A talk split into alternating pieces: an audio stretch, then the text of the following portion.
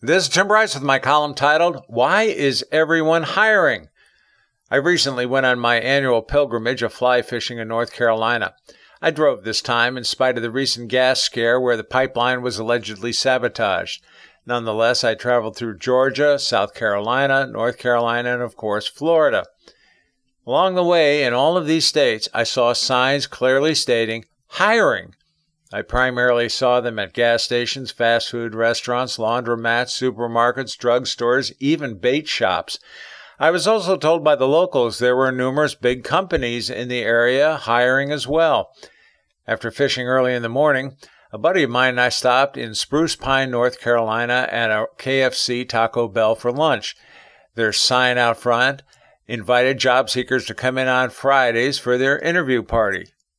Party? I asked myself and began wondering if hats and horns were included. It was then I started noticing a change going on. When we ordered our food, the manager was a white woman, but everyone working in the back were all of Mexican heritage. I don't have a problem with this offhand, except if I have a problem with an order, which I did that day. I couldn't remember enough high school Spanish to let them know what was wrong. Oi. I'm now hearing more and more stories of companies trying hiring parties and other gimmicks to encourage people to come in and go through the hiring process, such as a signing bonus to work at a fast food restaurant.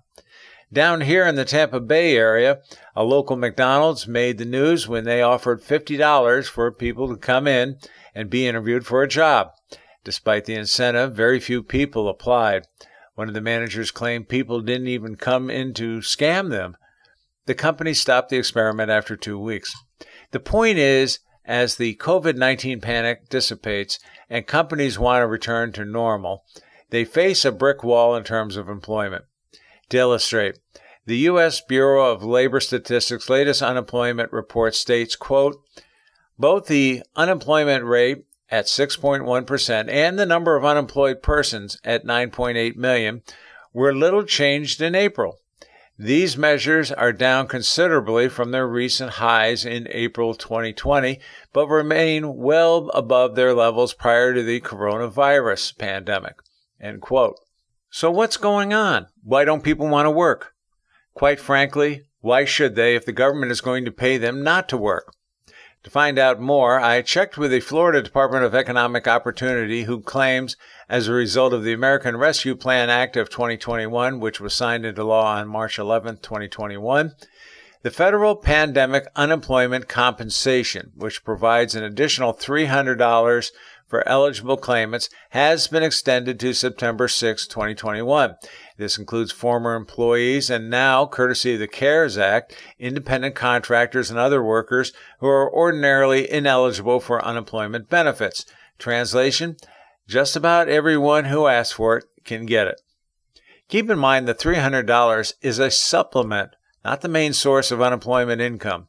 This means a lot of people can be collecting a substantial sum through September 6.